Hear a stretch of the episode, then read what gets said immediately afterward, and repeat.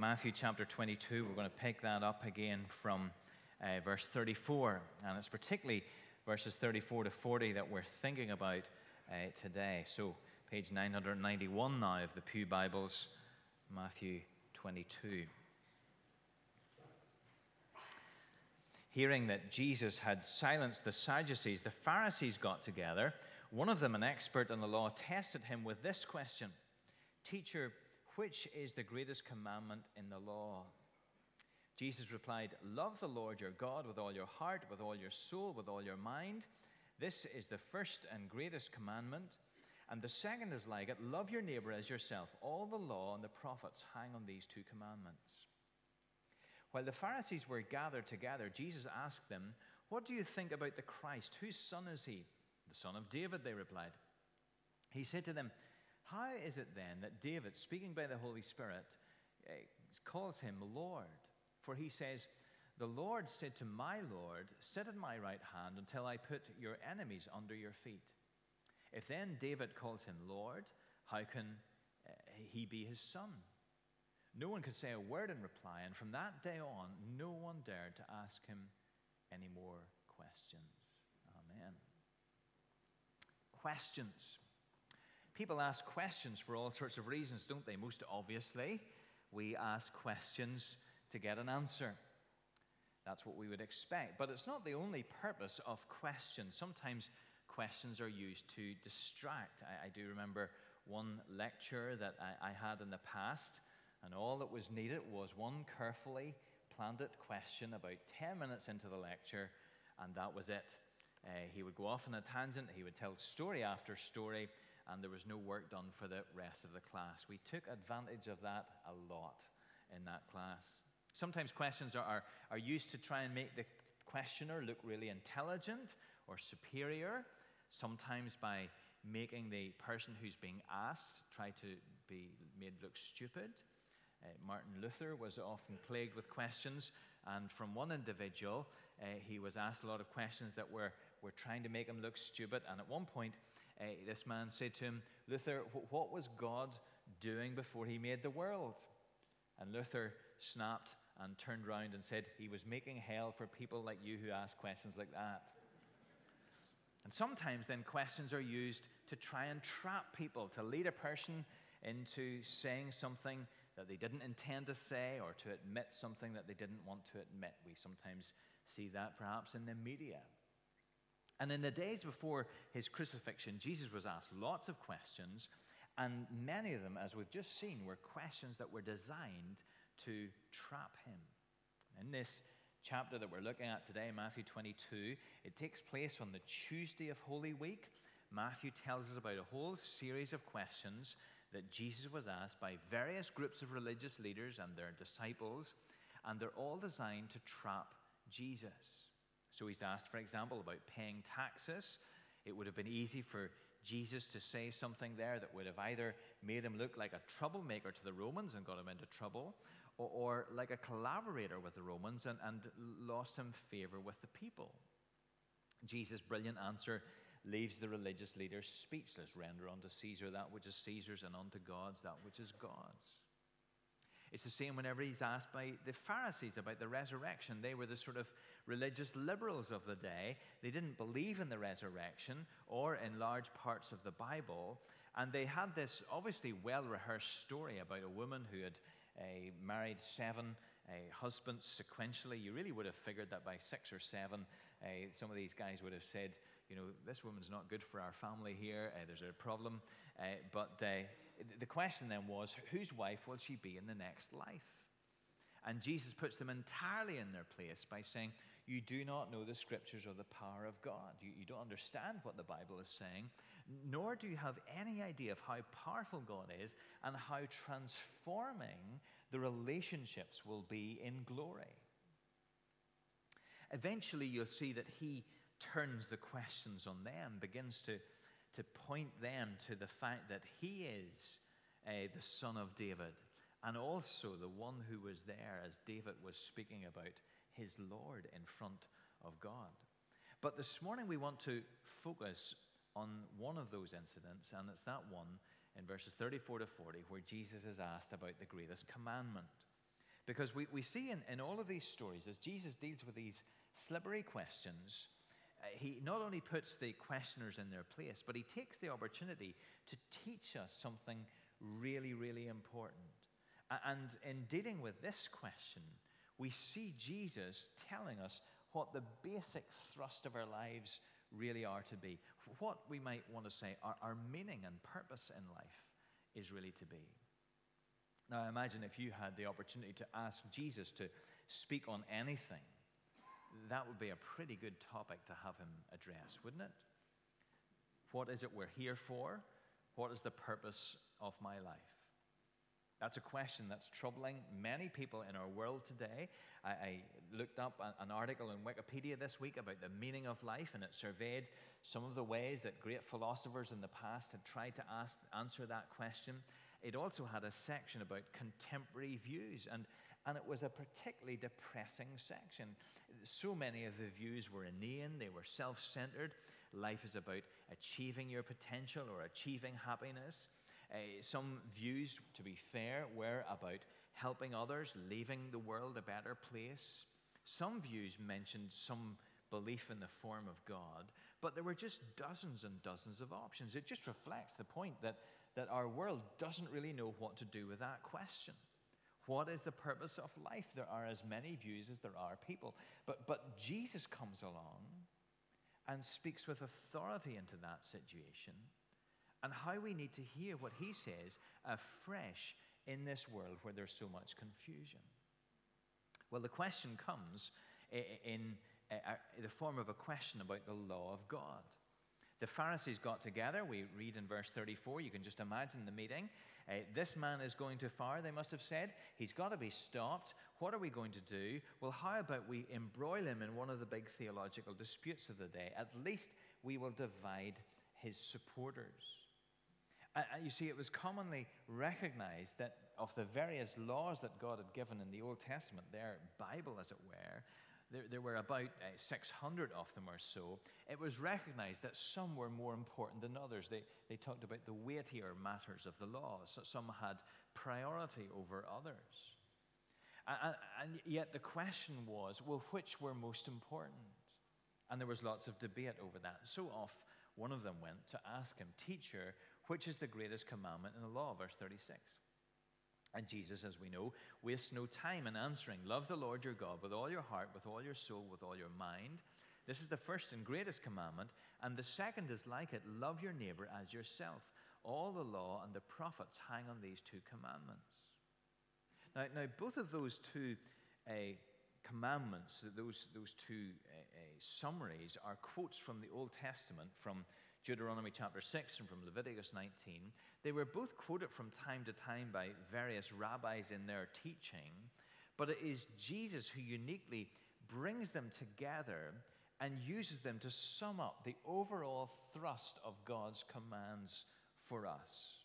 So, loving God sums up the first four Godward commands.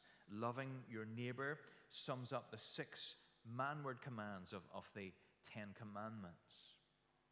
And it is Jesus' unique contribution, in a sense, in this whole debate to say, well, here is the thrust of what God says to us. Here is what God tells us we are to do and to be like as people.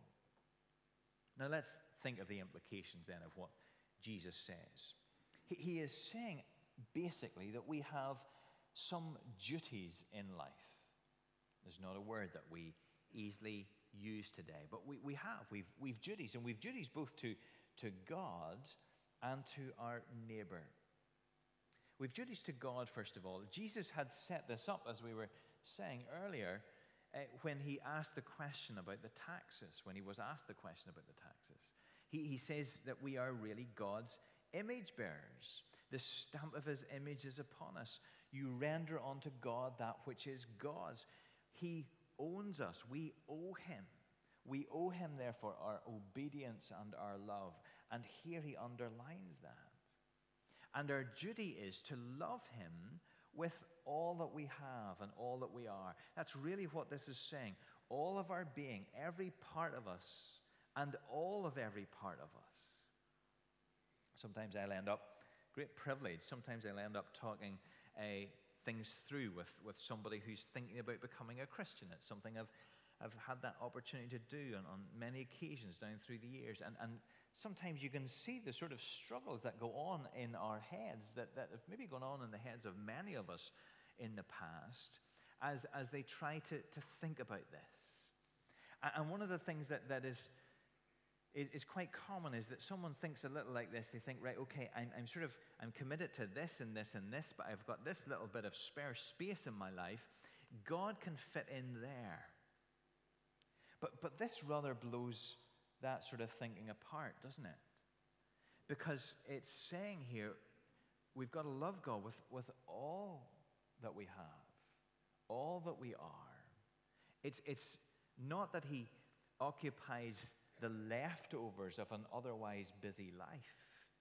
This is saying that, that God's got to fill everything and He's got to come first in everything. It's also saying, of course, that the basis of our relationship with God is a love relationship. It's, it's interesting that we're commanded to love. We, we don't think of love in that sort of way. Can you imagine a, a father saying to his son, Now, I want you to go and find that girl over there, and you've got to love her? Or, or a, a, girl uh, doing that the other way around, you know? It, it seems that, that love is an involuntary thing that we can't help. I fell helplessly in love, is what people say. But that doesn't fit here because here love is commandment, is, is commanded. And, and it's not just a, a dry assent to some rules, it's, it's actually a love. It's just saying, it's not just saying, I believe this now. It's saying, I, I'm going to love this God that I've come to know. It's an invitation to be in a relationship with Him. And yet at the same time, it's not just a feeling because it shows itself in very concrete ways.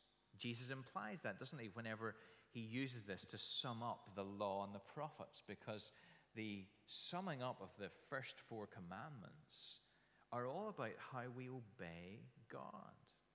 So we put him first, we worship him in his terms, we honor his name and his day, and so on. So, so this is not a, God that we can say, I, I love you, but don't tell me what to do.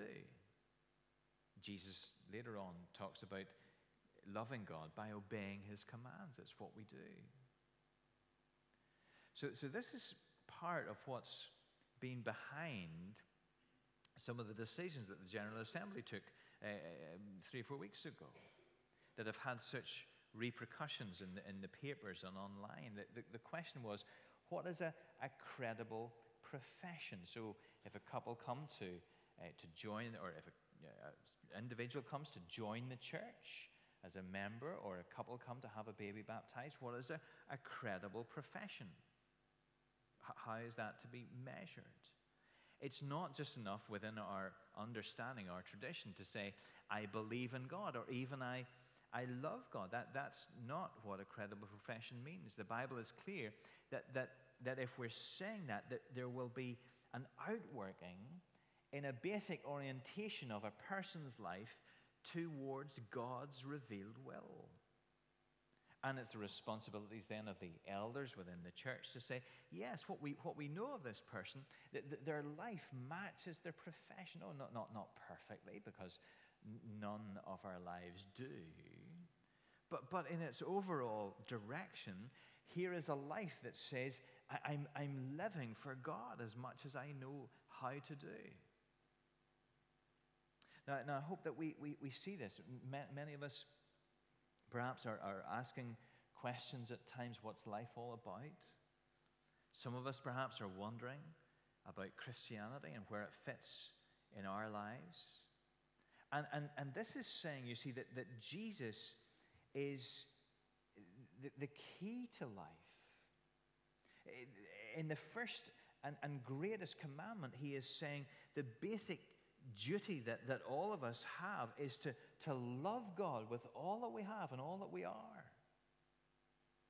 Augustine said, uh, You have made us for yourself. Our hearts are restless till they find our rest in thee. Uh, and you, you, if you're really sort of battling with, with Christianity, that's, that's the basic sort of claim that there is, as, as Augustine said, a, a God shaped hole within our lives.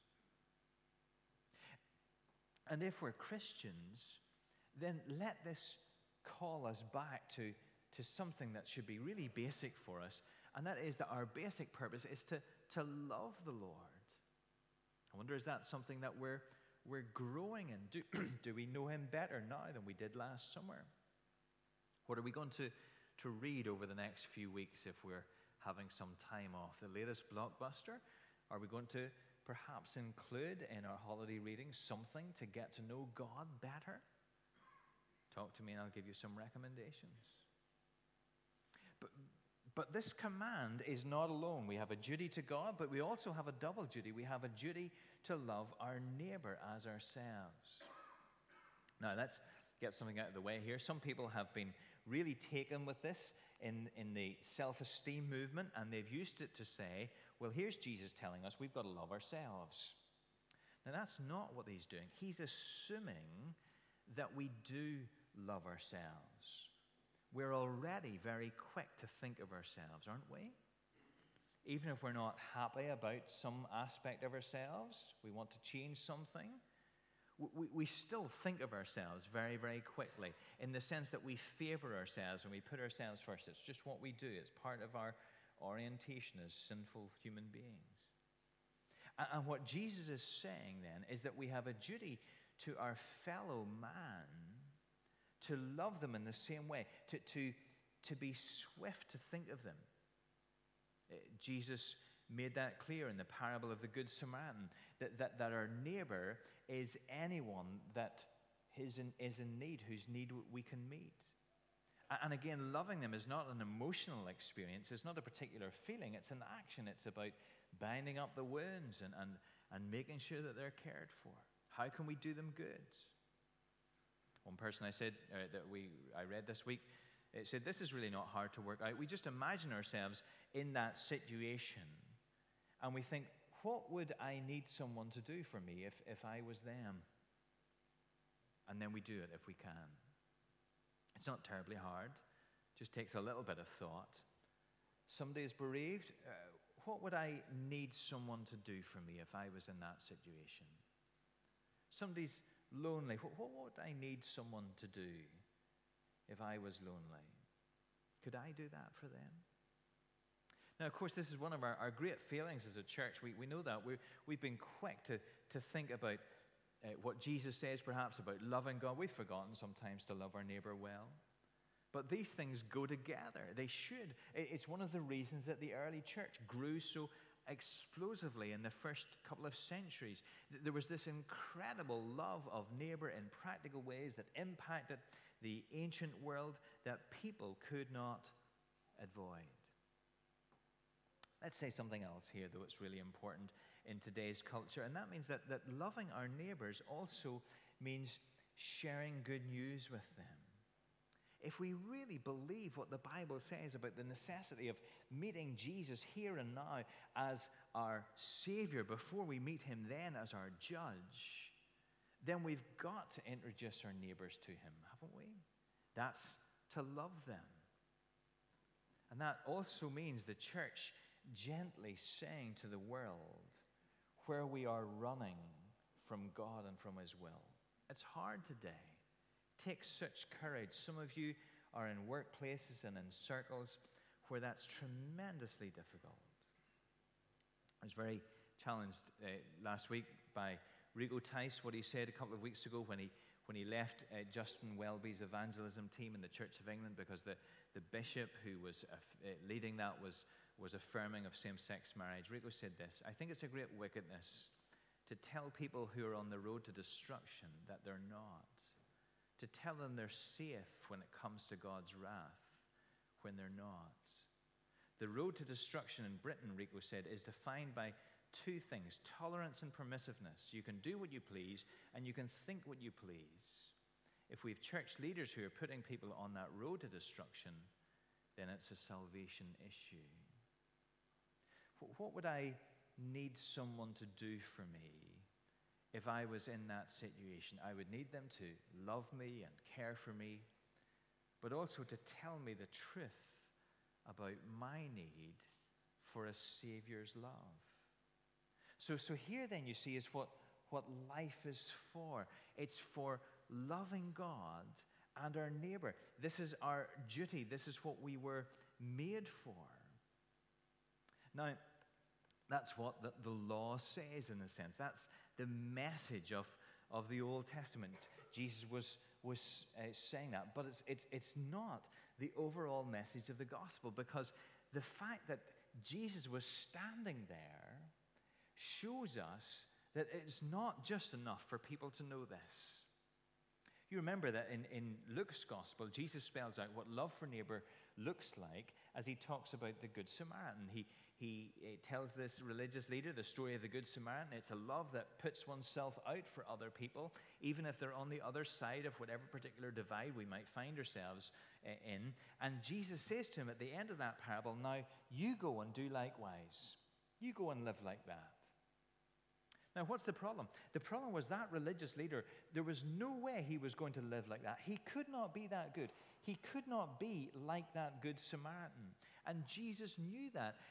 There was a man, you see, who was coming to Jesus trusting in his own ideas of what it meant to be good. That was where he thought his hope lay. But Jesus was trying to break him open with the demands of the law so that he might see his needs of a Savior. I'm sure some of you watched the most recent royal wedding. Bishop Michael Curry's sermon made a big impact on many people. It was not the sort of normal sermon that you heard at a royal wedding or at any wedding for that matter. And you remember what he said. It was all about the power of love. Love was the hope of the world. Now, I don't know if you picked it up, but there was lots of debate about what he said. And actually, I think there were some big problems with what he said. Because basically, what he was moving towards was saying that the hope of the world is for you to go out there and love. Love selflessly, sacrificially, the way Jesus did. Go and do likewise. The problem was, you see, it was really law. It was saying, this is what you've got to do. That's where the hope is. But I don't know about you. But I don't think we can do that. If our hope is, is built on the fact that we've got to love God with all of our hearts and love our neighbor as ourselves, then I don't know about you, but I don't have much confidence in my future. I would be lost. I think you would be too. Because that's not the gospel, that's a truncated gospel. The, the, the, gospel, however, the real gospel, brings hope. Because you see, the one who was saying this was, was Jesus. He's the one in all of history who loved God with his heart and soul and mind. He loved his Father perfectly. And, he's the one who loved his neighbor as himself perfectly. He perfectly served people all of the time. And you see, when we come to know him, when we trust him, some amazing things happen. On the one hand, the fact that we've not loved and lived like this is dealt with. Our sins are paid for. Our failings to love God and our neighbor are, are dealt with. Not only that, but Jesus' perfect record is placed on our, uh, in our account. And so, if you're a Christian today, Jesus, uh, God treats you as if you have loved Him with all of your heart and soul and mind and loved your neighbor perfectly. How marvelous that is. The old hymn puts it this way The terrors of law and of God with me can have nothing to do. My Savior's obedience and blood hides all my transgressions from view. Why would we trust in our own ability to do that, which we can't do, if we have Jesus' record there for us to trust Him? But then that's not all. He comes and dwells in us by His Spirit and helps us then to love God and to love our neighbor. So, so if you see this little diagram, in a sense, Michael Curry in his sermon said, Here's what you have to do. Here's the law. Love the world. Now go and do it. But there's really no hope in that, is there? Because we can't. But the message of the Bible is this here's the law. This is what you've got to do. But we can't do it. But Jesus has done it for us. So trust Him, rest in Him, and now go and do it. That's good news. Jesus was making clear to these people just how serious the demands of the law are. Saying, Do you want to get right with God by yourself? Love God perfectly with your whole heart. Love your neighbor perfectly as you love yourself. See how you get on with that. You've no hope going that way. But now that we've become followers of the Lord Jesus, the one who has lived that way, then he says to us, Now in my strength, go and do it. Love God with all that you are, love your neighbor as yourself. Let's pray together.